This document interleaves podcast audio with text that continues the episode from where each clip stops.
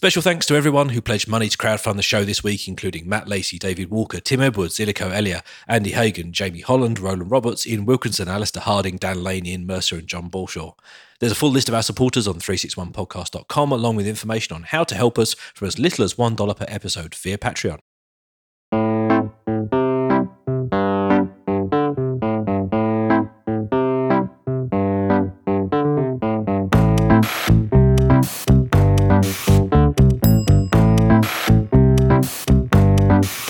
Hello and welcome to 361, a weekly podcast about mobile tech and the world around it. My name is Ben Smith. I'm Rafe Blanford. And I'm Ewan McLeod. This is season 14, episode 4, and this week we're talking about our travel experience. Ewan recovers from disaster with Amazon Prime now. Rafe gets excited about a QR code in a cathedral. And I want to talk to Alexa in my hotel room.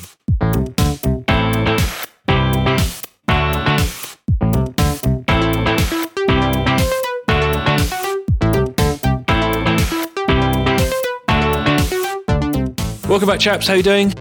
Good morning. Good, thank you. Fair to middling, even. Fair to middling. That's that was that was Danish in one ear and and the most English a man could be in the other. Hello. Not too bad.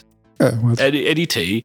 nothing wrong with being English, you say? There's nothing wrong with being English, Rafe Blanford. You are I'm just, just the most English of us. Thank you. Uh, Ewan McLeod, Hmm. Nicest thing you said to me in a while, Ben. I can see the window behind you tells me Yep. that as we record this, it is not good morn or whatever it is you said to me in Nope. faux Danish. It is very much the evening times there, which suggests to me that your Danish language comprehension has not come on quite as much as it might have done.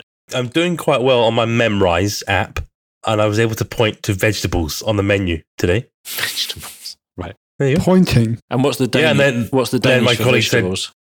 Uh, gront, gronsag. Okay, You're making Gront- that up. Gronsag is what. No, no, no, no. Gronsag. Gronsag. Right, Google it. Grons. I don't know what you. It's good. Gruntsy. we will, Gruntsy or we'll, something. we'll Yeah. forgive you the pronunciation. It's a different pronunciation, Yeah, right? yeah. And then uh, bread, brod. Really? Did it take you long to work that one out? There you go. Come on. Yeah. Ost, cheese. Anyway, so um, weather report in Copenhagen. dark, dark. Wow.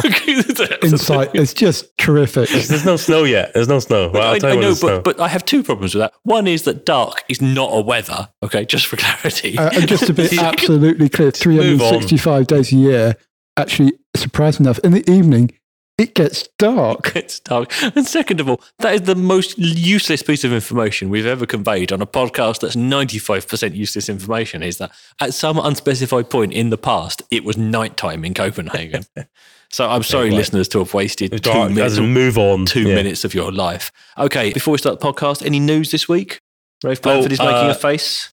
Netflix. Netflix. Oh, oh, yes. oh, Ever right. since they have announced the download function, I have been using that regularly now. I'm now a big Netflix user as opposed to an Amazon user that now and again looks at Netflix and gets really annoyed because they've got their customer distribution strategy wrong. Grand. Well, I'm not a Netflix customer, but I will be by the time this What? podcast airs. And why is that? What's the, what's the change? Rafe Blanford, interested, inquiring question. Ewan McLeod, what? Wrong. Judgment. Okay. Vast majority of my TV viewing happens on the train. It's the only time Right. I've got to watch telly. My train service doesn't have enough 3G, 4G, all the way down the thing to bother with Netflix. It just would have watched. So I'll just, I've got loads of other services. I use those. But like, you know, now you can download. There's loads of stuff Hmm. on Netflix I want to watch. Bingo. That's the way to unlock my wallet. And if I'd only ever wanted to watch at home, we'd be subscribers, like for definite. But I must have something that works offline. And I realise Yeah. I'm a bit of an edge case, but I don't think you are. watching telly on the train is what I've got to do. Well, if you believe Netflix, a few years ago, you were an edge case because they said there wasn't consumer demand for it. That was just Yeah. a lie because they didn't w- want to deal with because it's hard. It probably Yeah. is hard to do downloads. Because Amazon Prime did it. Yeah. You know, series like a Man in the High Castle, which I know you and watch, you know, be able to Mhm. download it. Love The one interesting thing to me is that they haven't really sorted out all the rights for this. So most of the content isn't actually downloadable. It tends to be their own series, like Yeah. The Crown, like House of Cards, But actually- which is frustrating, but I'm sure that's going to change in time. Yeah, and it's good enough because actually There is good enough. The There is stuff- quite a lot. the Yeah. stuff that I most want to watch is mostly stuff that is Netflix original at the moment. Anyway, Right, get your phones out. I'm going to show you what I've got on mine. There we go, oh, All right. Netflix. Because that's another really fascinating bit of insight that the listeners really want to hear about. Ewan's this, Netflix this, this habits. works well on audio as well. Here, look at this thing. Oh, that's nice. Well done. Look at my one. My Wow. downloads: Roman Empire, Reign of Blood. There you Wow. Go. Glad Sicario. Do you know that one? Sicario. Yeah. Can you read? Can you read this? Yep. But you're holding, so we- we've got the webcam on again, and we can see Ewan McLeod's giant seven foot orange head. And then it's things like Shooter and Requiem for the American Dream. Basically, it's the Netflix queue of a serial killer, as far as I can make out. Yeah, actually, it one, doesn't. two, three. Yeah. If, if, Yeah, about eighty percent on Netflix only. Yeah. Yeah, the Netflix um, But you, you shouldn't really let us see that list because it doesn't speak well to your mental state. You know, if you, if you ever get arrested, we, we won't be able to be character witnesses now for you. Rafe Blanford, you were a subscriber. Does the Blanford Manor has the Netflix? Oh, absolutely. Yes. There we go. Grand. We'll move on then quickly. You, you're looking too smug for us to have finished. the- Yes, the well, opening segment. originally I was very much against the Rafipedia section because I felt that, that felt like a bit like hard work for me. But we have got our first question, and I think it's a very good one, really. Oh, you, I'm just reading it here because he's handed me his phone. Well, first of all, I want to, He's want to looking very observe, smug. observe you, McLeod. Many Yeah. months after the Android challenge finished, Rafe Blanford has finally adopted an Android handset as his primary handset. Ah, Yeah.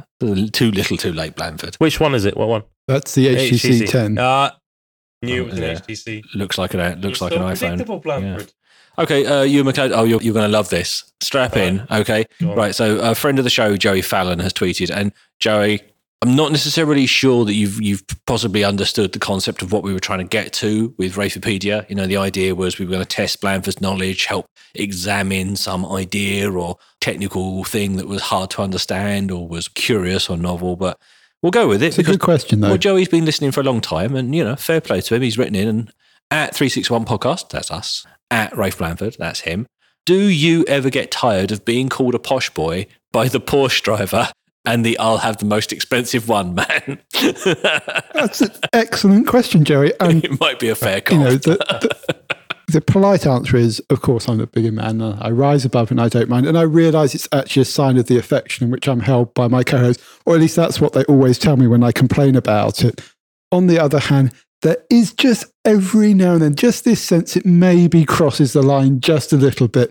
But then I have to remind myself that I am, in fact, incredibly fortunate and that, yes, I am a white, male, publicly school educated person from the south of England and actually have every advantages. So I probably deserve everything I get. Yeah, you, you and I are, are the living embodiment of your middle class middle class Yeah, guilt. absolutely. I, I was going to say lots of mean things about rising above stuff and being short, but since you then went on to say nice things, I think about us, we should probably That's just all right. move I, on. I was kind of expecting it. A bit disappointed you didn't just jump We in love there. you, Rafe. There we go. But if you've got an actual question rather than you a jibe, then uh, please feel free to write in or tweet us. And we, we're really looking just to sort of touch on um, any questions, like things you've always wanted to know. And um, yeah, if we if we can work out the answer, we will do. And uh, but we'll give Rafe Blanford a little more time to do some research because he's giant brain. Okay, Mr. Blanford, what are we talking about this week? So as we kind of kick off 2017, we thought we'd talk a little bit about travel and the impact that mobile has on it by sharing some of our stories from the past year. It's kind of a repeat of something we've done in a previous season. We've done loads, but it feels like it's an area that's that's uh, evolving. As we were talking about it beforehand, it flows really naturally on from last week's episode because we last week we were talking about oh everything's going to be mobile first, and people's minds have changed, and now we're thinking actually here's an area of our lives where that is really materially obvious, you know, and increasingly so. Like I feel like we talked about travel a year ago, there or thereabouts, and a lot of stuff is different. It is, and I think travel as a vertical is one that is ripe for disruption by mobile, not least because it is the thing that you do when you're moving about. Actually, I'm going to start doing Rafe Blanford subtitles for the hard of understanding. Whereas uh, by mobile as a vertical, you mean phones, and right for disruption means is exciting. So basically, everyone, Rafe Blanford just Thank said you for that, phones are exciting. Everything is fine. Everything Yeah. is exciting. Awesome. it is. It is. What are we going to talk about this week? Let's get into the bones of it. So we're going to talk about some of the experience and the kind of the horrors we've had with travel, but also some of those delightful moments. And I think that will illustrate the potential of it. And we are also going to touch on some of the things that we think comes next and kind of, you know, where things are going next. So we're going to do a combination of amusing you with anecdotes and hopefully providing some insight about the future. Wow, that's a big claim. Mild amusing. The 361 promises to mildly amuse you. Live. So, uh, Ewan McLeod, as far as I can tell, Yep. you have barely been out of a plane recently. Yeah, I mean, he Well- just travels for work, right? Or is that work for travel? I can't really remember. Well, my, my understanding is that the chief digital officer's job is mainly to fly somewhere in order to leave quickly because you've got to be somewhere else. well, I I have been doing a lot of traveling, gentlemen. Thank you very much. Most of that has Do you notice how his voice changes when we start to talk about his job? He Yes. suddenly remembers, oh, there might be somebody listening. I've got to be a grown up now. I uh, I have been traveling home a lot every Right. week. You so have. I've been on plane a lot, but that's usually down to me going back and seeing the boys and and, uh, and wife. Now, I did go to San Francisco recently, uh, to the Valley, and I had a standard misfortune. I lost a bag. But you were a mobile first traveler, right? Just just checking. I was a mobile. Everything was mobile. It was um, BA flight, so I'm a massive BA customer because their app. Everything was perfect. I went mobile straight through, apart from the various different bits of paper you have to do to get legally into the country in there in America. Everything was fine until I got to San Francisco and realized there was only one bag, and it was the bag that had my company laptop in it, which was useful in that context. But the bag with all my clothes, ah. yeah, that Oh, was still in. London. Yeah, Welcome to the Chief Digital Officer of Nordea Bank. Yes, he's the man in the corner wearing a ThinkPad. Yes. yeah. Uh, yes. So I did the usual. You go to the desk. Go, Hi. Uh, look, my bag doesn't appear to have arrived. And I did the trick, by the way. And I like to recommend this: take a photo of your bag. If you're if you're putting it in the hold, take a photo of it, right? Because they always say, "Oh, what's it look like?" Is that in You go, case they "Oh, don't know um, what a black Samsonite suitcase looks like? well, no, no, because they go, does it have this? Does it have that? Does it have this? You know, I, I, I don't know. I don't know. I don't know. Anyway, so they could see that the bag was tagged in London and I hadn't gone past London for whatever reason. Okay. The lady then handed me a toothbrush. Little kind of tooth, tooth, like your toothbrush consolation kit. toothbrush. It's like you were naked and um, hungry, but here's a toothbrush. keep any receipts. It was about half past seven on a Saturday night. So I knew because I, I, I've, I, I know the city reasonably well. I knew that most of the clothing shops would be, yeah, and, and just any, any shops would be closing by the time I got to downtown San Francisco. I just smiled at the lady, said, no worries. And I immediately thought of, Amazon Prime now. yes, that's right, Amazon Prime now. I Ubered, got myself a, a cab, and I went straight to the Amazon Prime account and swapped country to the US. I got the hotel address, stuck it in, and I proceeded to order some boxer shorts, some some white t-shirts, because they're all a very reasonable price. I have to say on Amazon. Toothbrush, toothpaste, a big toothbrush, not the little kind of flimsy little thing they'd given me. Shaving kit. Uh, basically everything. I even ordered some water, which, by the way, I do recommend doing. I like the bubbly water, sparkling water. Um, and actually, you live in the high life. I do like the bubbles in the water.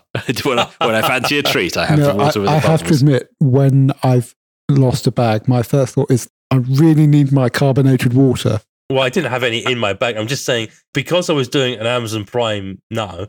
I thought, do you know what? I might as well instead of going to the hotel bar and paying premium, I'll have them delivered. It's, It- much, it's just easier, much, thinking- much easier to have a man on a motorbike bring it across to the other side of the city. It, it just you do seem to have a fairly peculiar hierarchy of needs. I'm just just thinking that a lot of other people will be thinking, hmm, yeah. Well, what else do I need? Maybe some socks. so Uh, you're, you're barefoot in No, pants I- and a I- white t-shirt. at this I ordered some socks. Right. You know, trousers, And- maybe. Uh, what else did I? But I basically ordered a whole lot of stuff, and I was I completed the order, and then watched the man arrive at more or less the same time as I did. So I checked in. I the one bag that did arrive. I took that up to the room, and then I got the notifications to say my stuff had been dropped off at reception. Genius! Just went down, picked up the bags, went up, and I felt complete. Now I know you might be joking with me here, or winding me up, or trying to wind me up on the basis of ordering some water and whatever. But that Cool, That my pants and Perrier here. actually, the re- the only reason I, I I did this because Amazon popped up a thing saying, "Oh, you might want some Perrier." No, yeah, you, you're right. Actually, Naked people like you also ordered fizzy water. I did order. Well, so, uh, so t-shirts, boxer shorts. I, f- The I shorts, I took a chance on them. I did I- I feel like and they were huge. but anyway, at least it worked. we've drifted a long way away from the point here. But the No, thing, the point the was, thing was, Prime Now, Amazon Prime Now helped me really feel a lot more complete than I would have done. I was able to just go to sleep uh, with a change of clothes. I then got up next morning. I'd given my existing clothes in to get cleaned for the next morning. It was very efficient, very effective. And the fact I lost a bag, oh, I forgot to tell you the other thing I did. The major issue I had with the, and you now, I hope you will both give me some credit here for this one. I forgot. The other thing I ordered was an Anker USB hub and some Lightning and some USB charging leads. Say, Yeah, it's- see, I- send I'd have that. definitely put that above the uh, carbonated water. yeah, and Right. indeed maybe even pants. So I mean, Yeah. if you're going to be naked, you want to be well charged. Yeah, Yeah. absolutely. Now, I did have my Anker 32, or the, the, the biggest, biggest battery. And I knew I had that. I knew that would keep me going overnight if I needed it. But I also ordered the Anker charger as well. And that came. And it had all my devices charging. Everything was fine because that was in the other suitcase. to be well. fair, if you're going through 32,000 milliamp hour Anker battery, but I think you probably need to optimize the battery life on your, your phone. Well, no, I'm carrying three devices and I'm reg- I'm heavily using them, by the way, each device. And I've also got my iPad and I didn't have any cables on me. Uh, did I, I think I had one cable. I didn't have a USB cable. I just Yeah. had the uh, the lightning cable. I mean, certainly the way that we travel has changed now with mobile. So we're going to do a similar thing. So as this episode goes out, we're probably just landing back from the States. We're going to spend New Year in the States, in Florida for our sins. And last time we traveled to the States, it was just a real pain because we've got the small boy and Mm. a lot of stuff. We were tending to go places that didn't have facilities. So we were bringing all the things we needed to bring. And this time around, it's a little bit wasteful, but for the fifty pounds that we would pay in extra bags to bring uh, Yeah. a cot for him and all those sorts of things, You're We- ordering a cot. so for thirty four dollars, I can Yeah. buy a travel cot from Walmart, which is half a mile from the place we're staying, and have it delivered to the store and pick it up as I drive past from the airport. Yeah, Right. it would cost that every night to hire it from the people who we That's rent a very good. That's really cool. Yeah. That is really cool. And wow. and Okay. if I'm feeling socially responsible, I'll go and drop it off at you know one Yeah, of the, the charity local- stores or something yeah. on the way on the way home. Yeah, a good, good local goodwill on the way on the way home. oh, that's a really good. Right, that's a fascinating point you've made. Right, But the, but the point is, well, I, I would not do that in the like you know the fact that Walmart sells things to children not revolutionary. Yeah, the fact that I can live check stock and order it as we're traveling so that I know it's definitely going to be there is not just going to be a case of going to the store and oh sorry we've sold out of all of those things you critically need. It actually means now that that's a reliable service for me. the point I was making was that previously has been a profit center for the local organization. The company that says, "Ah, did you want a cot?" You go, "Oh yeah, we would like a cot." Well, it's thirty five dollars a day. How's that? And you go, "Well, no choice." Okay. Yeah. But with the likes of well, the internet, with mobile, with this technology, you can access these services, and that that that's you've got almost or you're near on perfect information, right? The other thing I'm doing is I think I talked to, uh, previously about my insurance and how I mean I haven't actually bought this mobile, but whenever anything goes wrong or whenever I'm hiring a car or whatever, I do comparison shop all my financial services in advance. So actually, I never buy the extra insurance from the hire car company. Um, I always do that. And more importantly, I don't have to buy it in advance. I can get to the desk, see what deal they'll offer me, and if they say, "Oh, we'd like to charge you thirty bucks a day for you know the collision damage waiver and all that extra stuff," then I can just onto my phone, into my app that I've already got, bosh bosh bosh, add it onto the policy, and so the whole business now means that you no longer have me over a barrel because I'm stood Yes. at your counter away Yes. from a home. I have the power of the internet behind me, and all of the things I'm buying, I always had access to before, but now I've got them in my pocket when I'm on my holidays. Now, what are you doing? How long are you going for? Just over a week. So, are you just going to use three for your internet? Because you know you could hire a, or you could even get a pay-as-you-go internet connection. Yeah, I, I might do. Um, I mean, the problem with the roaming service is like that three offers is that it's Yeah. throttled, but actually, I'm an Mm. EE customer on my main handset. I might just pay the fee and pay a, a daily capped amount. It's You expensive. got Wi-Fi where you're going to be. Yeah, yeah, there'll be Wi-Fi. Then in you're probably apartment. fine then. Yeah. but actually, it, it'll be fine. But I love the idea of no longer feeling trapped because, as you said, you know, like the thing I need is objectively. Let's let's say you know a nice one. It's fifty dollars to buy a nice one, and it's twenty five dollars a day to rent it. Well, I'm going to end up paying hundreds of dollars for a fifty dollar product. You know, so you you no longer have me over a barrel.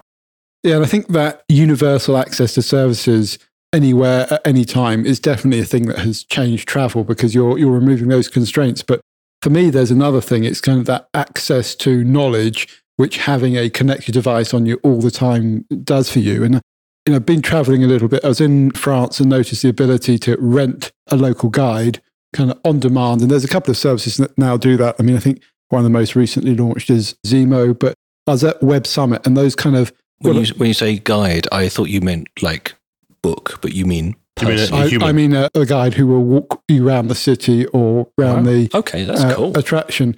And again, it comes back to that immediacy that mobile offers. And, you know, I've done it in Washington and it worked really well. And I've done it in other places and it kind of, it didn't work because there wasn't the availability. But I can definitely see that becoming a, a you know, that hyper local that we talked about in the previous episode, that ability to connect you to people is really interesting. And I was at Web Summit and there were quite a few of the startups operating in this space. And it wasn't just local tour guides, it was also the ability to eat a meal in someone's home or take advantage of some service that they offered. And it's kind of the next stage, I guess, of Airbnb, you know, taking advantage of all those things and then basically being more efficient in the use of resources. But there's also kind of something that can happen, I think, at a much better scale. And it's the fact that mobile's getting everywhere. We're seeing apps for- often for individual tourist locations that you can download or audio guides that you can download when you're in the museum rather than having to get the dedicated headset, which is always a bit complicated to set up. You can't quite get things working. Having it on your own device is great because you can fire it at your own pace, and often you've got both the screen and the audio working. And the one thing that really brought this home to me is I was in Pembrokeshire, which is in the west of Wales, in St David's Cathedral. So, kind of this august institution. There's been a religious community there for 1500 years. The current cathedral dates back to 1181, and it's an amazing place. It's when your family owned Wales, wasn't it? It really is an amazing place. It's a beautiful city, and it's actually the smallest city in the UK. And this cathedral, A little It's- Rafe- Rafipedia fact there for your yeah, fact it's, fans. it's, it's lo- yeah, another great fact about St David's. I'm, They got their own I'm- cheese. I'm glad you led me into that. No, they don't have cheese for the cathedral, but they do do, I think, their own mead. But it's a beautiful cathedral, and it's at the end of a very long pilgrimage trail. And in fact, going to St. David's twice is the same as going to Rome, according to Pope Calixtus II, I think it was. And if you go three times, it's like taking a pilgrimage to Jerusalem. But the th- point I wanted to make was they had a QR code up in the nave of the cathedral that said, download our iPhone app and you can get this guided tour of the cathedral. And it was just that juxtaposition between this, you know, old building um, that actually had obviously a spiritual feel to it and this new technology and watching people go up to it and scan the QR code and start downloading the app. And it just really brought home to me just how widespread that has become. And fantastic, of course, because people get to understand the history of the building, the culture, that sense of that religious community, because there's also a bishop's palace next door. And you get an understanding and an explanation of it that you just couldn't get if you're just wandering around reading the kind of signs that are tacked up to the wall. It's funny you say that actually, because I, I was in Washington a few years back now, and um, we went to the Air and Space Museum, and the audio guide there was interesting, but I really wanted to know more, and I ended up reading Wikipedia articles about the thing I was stood in front of. Rafe, I just got a question for you about St. David's Cathedral. And that is, what is the most popular day? Uh, St. David's Day, Hmm, uh, no, post, uh, of the week. Of the week. or probably a Sunday, I would imagine. Uh, it's a Monday. And uh, what time of the day? Have you been reading Wikipedia behind our backs? No, no, I'm on Google. Isn't that amazing? Double right? interesting. Mondays. Mondays are the most popular time. Well, Uh, Uh, uh, you're day. looking at Google that now provides They- information about how busy a venue is cool? at different points. I think right. again, it's kind of information that they've got from people going in with Google Maps and Google Yes. location services turned on their cool. phone. Really. and they've cool. done it for something like a th- cathedral. They also do it for retail outlets and restaurants and use it to Yeah. identify what are the busiest times. And you're right, access to that kind of information is fantastic because, of course, in a place like that, actually, you probably want as few people as possible, ideally. Yeah, I think it's really interesting that there's, I think there's something sort of in the way that you think about it, which is when the information is in your own hands, you expect to sort of navigate it yourself and be a bit more in control of the discovery. Whereas oftentimes those audio guides, they tell you very the jarring. story in the order they want to tell you the story. And I remember going around hearing like the, the history of flight. And they tell you, like, you know, here's the Wright brothers, you know, model of a plane and blah, blah, blah. And I mean, every bit of it was fantastic and beautifully produced, but it was wafer thin. It was very, very lightweight. And I'm stood there wanting to know more about this specific Yeah. plane. And actually, by chance, it was one that, you know, we had some interest in because a colleague had, you know, right. had flown it. And, and I was like, oh, I want to know about this one because this is the one that he works on. And, you know, I got a paragraph. And by being self guided like that, you can be much more personalized. You're not having that big group experience that everyone else has. And I think, especially now when people, you know, I think emphasize the importance of experience, and particularly on the individual level, that's something that mobile enables for travel in particular in a way that wasn't possible before. And you know, this extends to things like maps. You know, with the Ordnance Survey Get a Map service, you can have any map anywhere for the UK, 1 to 50 or 1 to 25,000 for £25 a year. Similar service exists for France and some other European countries. That access to information is pretty much unprecedented. And it definitely changes the way you, you do travel. I mean, I was in France and I was looking at basically Neolithic menhirs and tombs. I mean, it's a great place to go if you Mhm. want to do that kind of thing. Google that But- one. Well, and, and if you do want to do those kind of things, then Rafe has a special interest forum that you can join. Um, but- Neolithic men here. yeah, so you It's like it's like wigs and shit. sort of, Ben, but never mind. I'll, I'll talk about it later. And the ability to see these things and find them just wouldn't be possible without the Yeah. benefit of having it all in a GPS and having it sort of something you bring up. I mean, it's kind of similar to geocaching, I suppose. But also the interpretation boards, they were all in French. And I know this is something that you've used as well, you and Google Translate, Mhm. that ability to suddenly be able to have uh, effectively a babel fish in your ear. Oh, I am using Google Translate a lot, especially because in the Nordics, you've got Denmark, right? And then if I, I was in Helsinki last week, and that I love these geography lessons from you, McLeod. rather um rather different language. So routinely, I've got my phone out and I'm busy using. I like the scanning, the real time replacement tool. That is fantastic. I use that a lot. Like I said, breaking news. It's Okay. it, it is occasionally dark in Copenhagen, and They Swedish different people language. speak Swedish. Yeah, uh, so it's very right, but, exciting they, but breaking they, news. see, when I wasn't living in a different country, of course, I, I rarely had any use, obviously, for Google Translate. But now that I am able to use it and using it a load, I get so much value from it. It's it's a fantastic tool, which led me to think today. I'm really pleased that I've moved to Copenhagen now, and not five years ago, because five years ago there was no Google Maps. So, if I may summarize, what actually I think mobile's done for travel is remove those barriers around Yes. language and remove Yes. those barriers around knowledge.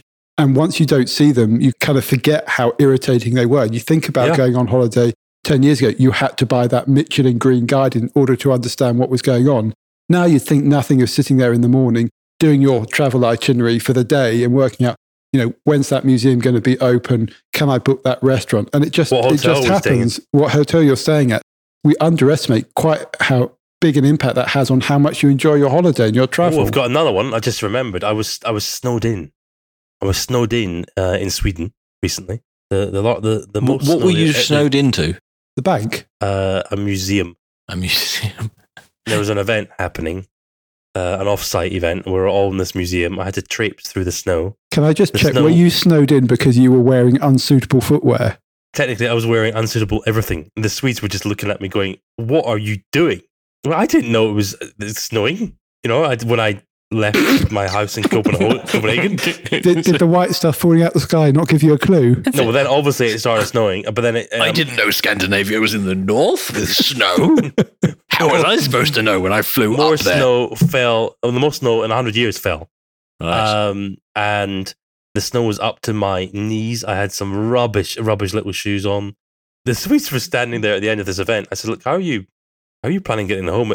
Using my phone, the Arlanda Express, which is a train that takes you from Central Station to the airport, that is not working. There are no taxis. There are no Ubers. There's nothing. How? What? What are you planning on doing? And they said, "Well, just going home." Right, thanks. And they were putting on these massive, massive snowsuits, these really big special boots that you put on over your shoes. And I said, Well, I'll just get my rucksack. Hey, hey, hey. What I was able to do, though, because it looked rather dangerous walking, well, it was rather dangerous. I was slipping all over everywhere. I got Hotel Tonight, and I, I haven't used it for quite a while. But then I thought, oh, I wonder if Hotel Tonight can find me a hotel. I tried to phone the company's travel service, and what happened? It was closed, It was closed, and the emergency number was Engaged. engaged. Thank you. Right, I couldn't do anything. I'm stuck, stuck there because you, you, the I thought company you were going to rules say are. in Danish. All It's right, like, well, no, you could, you could say good morning, and then the conversation Good morning. quickly beats it. Yeah. yeah. No, they, they, Oh, they well, speak say good excellent morning. You must have a hotel for tonight then. exactly. Um, you can't be in Sweden. It's nighttime there. So myself and a colleague were were standing there in this museum. They're trying to close the museum, and uh, we're looking. What do we do? Because all the hotels are booked. Everywhere we phoned was fully booked. the travel center, which and that's what you're meant to do. You know, the corporate policy. You're meant to use them. That was fully engaged because so many people were phoning. Hotel tonight, fantastic. Stuck in my credit card. It identified a hotel 300 meters away. Bang, booked it. It was fantastic. Great evening. Really enjoyed it. But that was enabled through very, very smart technology. I think that that though moves us to the next thing I want to talk about, which is opportunities missed.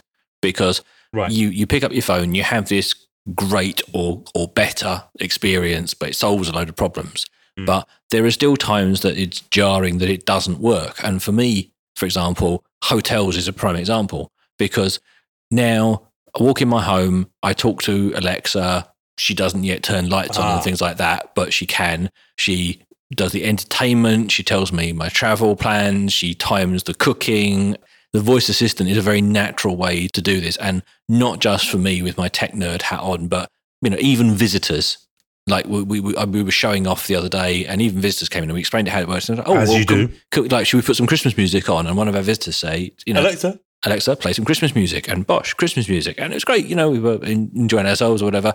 But now I walk into a hotel and you play that game of, I'd like to go to sleep now, I'll turn the lights off. Oh, but there are still uh. some lights on. Well, I'll go Click, hunting click, for all the click, extra switches. yeah.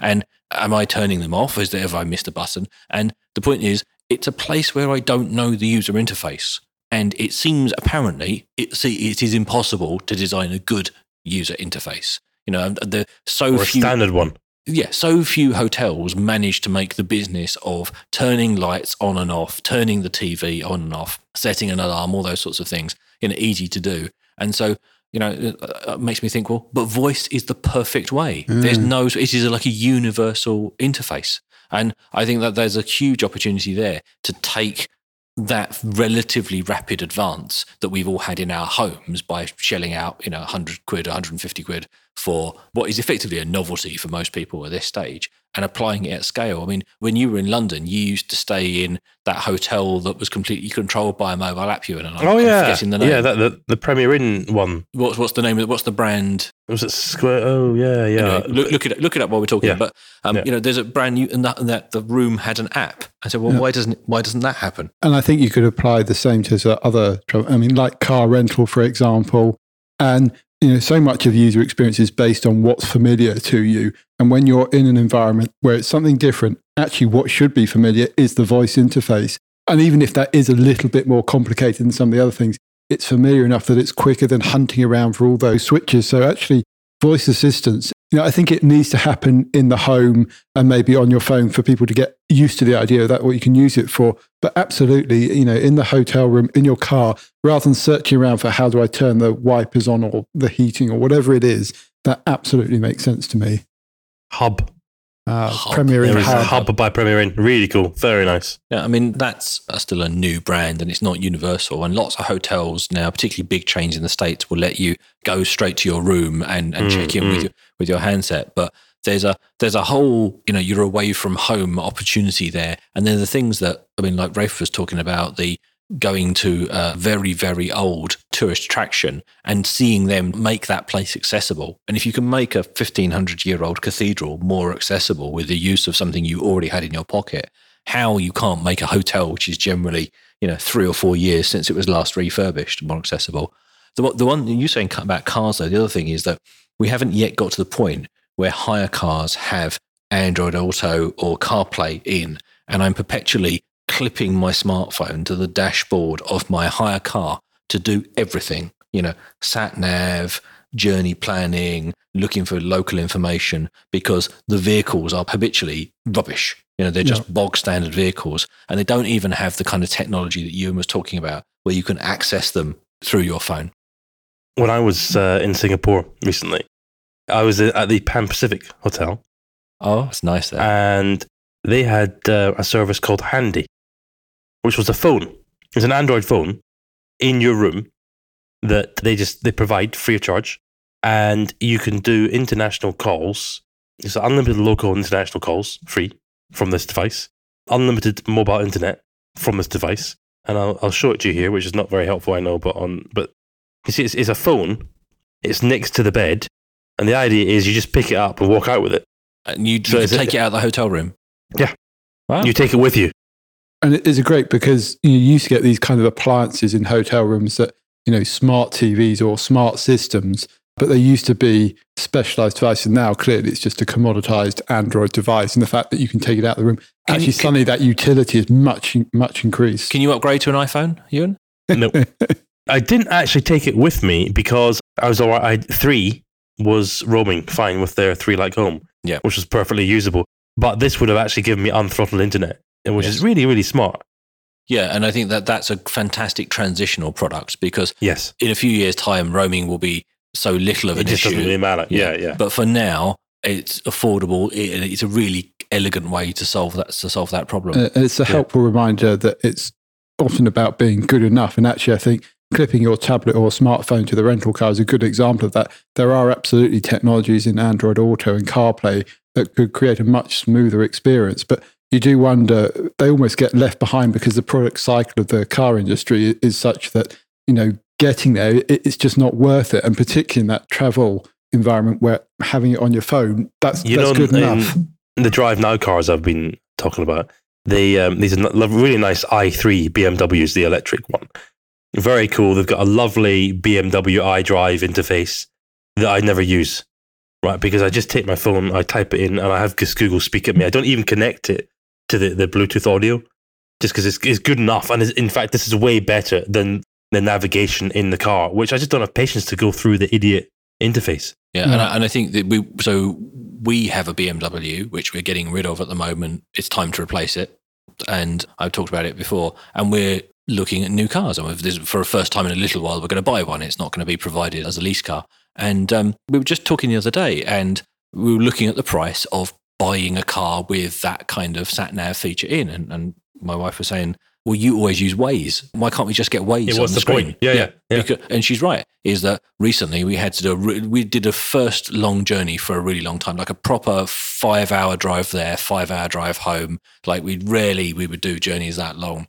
And the first thing I did was turn off all of the sat nav in the car and just rely on that because the traffic and the delay information was so valuable. It was worth the inconvenience of clipping my phone up and having the small screen because you know it was clipped up in front of a screen twice the size that the car has. You know, uh, which which would Yeah. been much far more comfortable to read. And Yeah. I wonder, have, have we reached the point now where the vehicle, the vehicle manufacturers have been so slow to add these smart features in that the workaround, the clipping the phone into the car, is now going to become the permanent solution. And what you'll Yeah. really see is more convenient ways to clip your phone into the car. Like we've had the smart TV equivalent of cars, and now I don't know about you guys. When I buy a telly, I want nothing in it. I just want it to be a screen, and I'll Yes. I'll add the smart. Thank you very much Yeah. with from Yeah. my phone or from an Apple TV or something something like that. And I think that's It's the same with your the same- operator, isn't it? it's the same, the same with operators, but also I think it's the Yeah. same with cars, and it's especially the same with hire car companies where I'm not, you know, I'm actually quite reticent to plug my phone into a vehicle. You know, it's going to start downloading all my contacts and could do any kinds of malicious things. I think in the car case, there is still an opportunity because of the way that the usage environment changes when you're in the car. So you need to have things that are less of a distraction than operating your full phone OS. But I do agree that, you know, there is a missed opportunity there. And, you know, that smarter connection between things is something that I think the travel in particular has an opportunity to address simply because it's in that unfamiliar environment and you want things to be easier. when you're talking about connecting things, I I'm actually like the idea of connecting the airlines and hotels. Okay. It's something I've been discussing a lot with some of these events I've been speaking at, and that's where you know you might have had a really bad flight. I went to Beijing a while ago. It was business class, which is uh, really nice, but the bed, the seat was stuck at 45 degrees. So I, I was I just did my best to try and sleep, but I arrived in Beijing with a massive pain down my back and just feeling really, really bad, feeling quite sick actually. And then I had a one hour taxi journey in the back of some almost, it felt like a rickshaw. Got to the hotel and the, the lady there said, Would you like a glass of champagne? Welcome. How was your flight, sir? It's like, ah, And I said, uh, I just want to go to my hotel room. And, and tell me, the, breakfast is served at blah, blah, blah.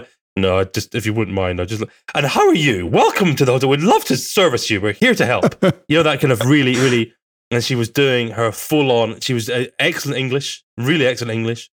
She- love to service you. Welcome. Are you a member? Would you like to join our? Yeah. I'm sorry to interrupt. It reminds me, we recently checked into a hotel for a night away and we got the full works that you were talking about there. And she said, Let me show you to the lift. And literally came out from behind the desk and went, There it is, there. Like you're standing in front of it. it was just like, and we were very much like, We are so late for the party. We need to go. And I was like, And here's the lift. And I'll press the button for you. This is And yes, Now, I- what what the hotels don't have is any information. It's Context. amazing, isn't it? Yeah. No context. Even if they were able to have some kind of red, amber, green status, you know. Well, my face is is, normally guy- that, that, you know, like, Yeah, uh, and we're, we're so used to mobile services contextualizing the experience for us and being intelligent, using the device smartness. Why can't that intelligence be passed across? And I think that kind of agency is what we see next. And you know that can come from booking as well. You know, when you book a flight, the chances are you probably want to do a hotel at the same time, but it wants to be somewhere you know with the timings supplied, probably with some preferences for what you like as well. And I do think that kind of automation is something that can come into The industry needs to fix that. Yeah. Right? Well- because even if you're buying the hotel and the airline, they don't they are not They allowed to and they don't speak to each other at the moment. and I really want to mock you for first world problems. Like, you know, I my business class seat wasn't quite comfortable enough, and then the lady in the hotel was too nice to me. But you know, sort of when I finished doing that, I think, well, we keep raving about Citymapper in London, which is a multi-mode journey planner, and hmm. every time I see that, I think. Why is it so hard to do multi-mode journey planning for bigger trips? You know, why can't I do Yeah. that kind of get in my car, drive to the airport, park my car, get in the plane, Yeah. And do all of that. And you it is when you get into the long distances and lots of different modes, it gets really hard. But it's also mobile is the perfect way to do that because you're there, you can guide somebody along the journey. But those services would be the kind of join up that you're talking about. You know, Yeah. by by having some kind of interaction with an app like that, it it would know that Yeah. I was on the fifth flight of the day. I'd had three mm. layovers or whatever, and so you know you would add that context in. But also, it would allow me to, you know, like for example, TripIt, which we've recommended time and time again, and there there are other services like TripCase and things that are WorldMate. available as well, WorldMate. But they record that information after the fact. But actually, I wanted up front to be able to construct the journey, which is going to be least onerous as well. So it's a, a part of my. I, I, first of all, I plan it, then I'm guided through it. It's a great upsell opportunity as well. I arrived in another hotel, and you know, I sometimes do these speaking engagements, and was, Sometimes they roll up, tell um, everyone they're wrong, eat the dinner, and go home. Well, they they booked it at a very very very nice hotel in uh, in Sicily, and I was there waiting to check in, and I'm the player. I'm perfectly happy. Stand at the back. I was waiting for a proper customer in front of me, a very very very wealthy individual who walked up to the reception desk, and he was given the full on. You know, hi, how you doing? Here's your, you know, click, click, and the you know the glass of champagne arrived. All the guy wanted was a phone charger. The first thing he said is, I don't, "Have you got a phone charger?" And I knew this because he's standing in front of me, and I could see his the battery was going. And he was he was cursing because he was trying to chat to someone, and it was a really important messaging conversation. And then his phone did that Apple screen, boom, gone, dead. yeah. And I thought, oh dear. And I, I thought, should I offer him my battery? But then he got served. And he said, Have you got a phone battery? The lady said, Yeah, one minute, one minute.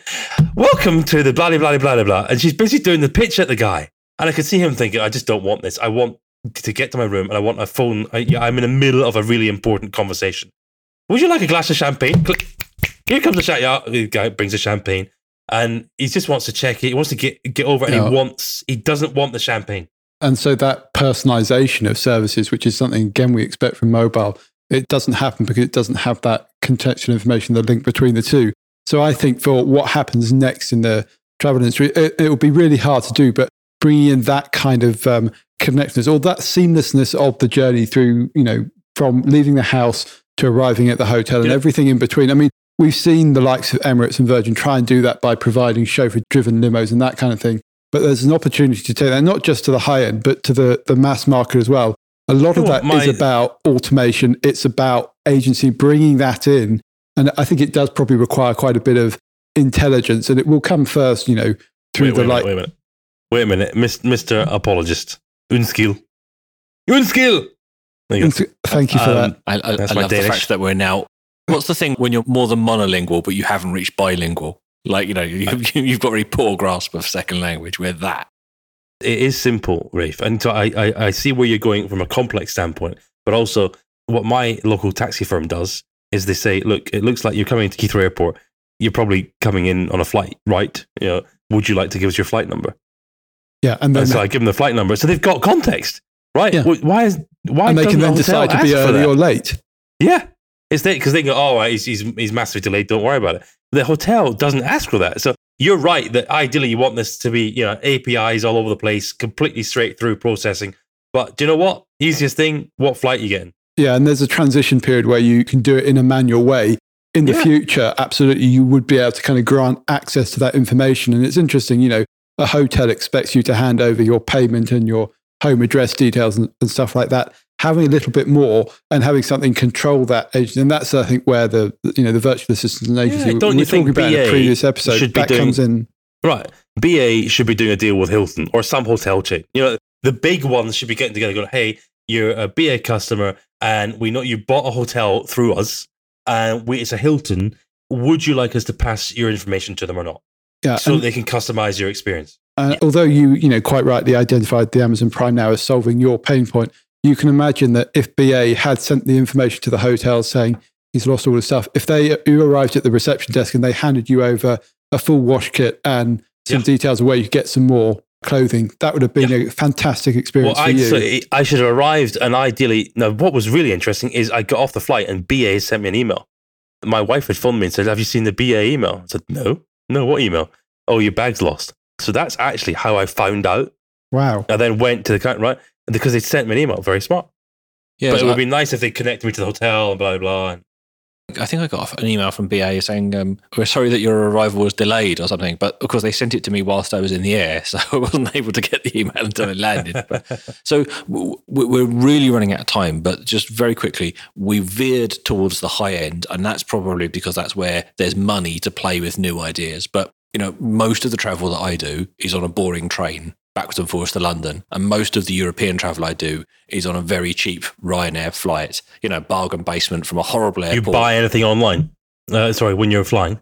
whilst we're actually in the air, do you mean? Yeah. Uh, rare, rarely. But what, I- what I was thinking there is that the reason that I hate that Ryanair experience and that budget airline experience is that sense of gotcha. Like, you know, we put you in a place where you have fewer choices and now we're going to charge you more. You know, you forgot your boarding passes. Right, we're going to charge you an unreasonable amount to reprint them. Your bag weighs a kilogram too much. We're going to charge you an unreasonable amount because at that stage, you either exit the transaction completely or you, Yeah. you pick up the additional charges. And I'm really looking forward to the point where businesses see the opportunity to help you when you have problems, but for the simple stuff, like, you know, the bit of extra baggage or the rescheduling of a flight. I mean, I, I would, I'm, you know, sort of making this up as I go along now, but I would love the ability to be on the train knowing I'm going to miss my plane because the, the train has been delayed and to sort of offer a marketplace of who's in the airport right now that could take my ticket exactly. and I'll swap Yeah. my ticket with you or something like that. Or even as simple as we've arrived in the airport and we've remembered that we haven't sorted out presents for our hosts when we land. You know, we never, Yeah. we, we sometimes will buy like a bottle of wine in the airport to Yeah, say yeah, thank yeah. you. But I'm I'm short of time, so like, how can I have something waiting for me at the at the arrival airport, like a, a bag with a bottle of wine or something like that? And it's not Really cool. Massive, expensive transactions, and it's not a new business because there's already businesses in the airport selling gifts and duty It's just free. connecting it. It's isn't it? just about adding a relatively small thing that because it's quick and cheap, you can sell to me at a time when it wouldn't have been convenient to otherwise. And what I would add to that is that sense of self service is absolutely right. I'm quite happy to do it myself, and that makes the economics of it quite feasible. But I would also like to see a certain amount of intelligence about when you're nudged about those kind of things. And that's, again, what mobile is absolutely ideal for. You- You're talking about missing a plane or those kind of real time exchange. Absolutely. But also do everything you can to make my travel experience smoother and don't make me feel like it's, uh, we're out to get you, make it feel like you're tapping me on the shoulder and giving me a really useful nudge and piece of information. And I like to think that that actually offers, you know, a better business model because it will build in loyalty, which ultimately will lead to greater, you know, re-engagement and greater revenue the next time. And actually, people may become less price conscious. It shouldn't travel at the low end doesn't have to be entirely value driven. At least I would hope so. It doesn't have to be value driven, but also if you find things that lots of people want, it doesn't have to be horrible as well. Because, you know, I travel every day into London on a crowded commuter train because I have to and because there's only one train to choose from. If I could find services that would, you know, aggregate together to get me better routes, or if the train company would prompt me with some kind of incentive to buy a different ticket, you know, I'm already using their apps and their services Mm. quite widely. There's lots of ways that we can benefit, but to save a few pounds rather than you know hundreds or, or you know sort of big transactions like you were talking about, Ewan. Okay, we should wrap up because we have well run out of time. We should say some thank yous. We say thank you to Digitas LBI, our hosts, uh, award-winning agency. Congratulations. What's the B stand for? Well, I, I hear that the B in our Digitas LBI stands for Blanford. Um, At Oh. least wasn't I'm- good I'm- the first time. It's not that good the second time. just like the estate Rafe, I'm going to keep saying it till it's true. Okay, we should say thank you to marketaudioWrangler.co.uk, who's probably cut out 20 minutes of extraneous rubbish from this episode and made us sound lovely. And uh, thank you to everyone on Patreon who's supporting us financially through your sponsorships. If you'd like to support us, please go to 361podcast.com where you can find out details how you can make a small payment every month to help us with the cost of producing the show. Gentlemen, it's been a pleasure. Woo! Thank you, Ben. A pleasure as always. We will be back next week, so please tune in then. Bye bye.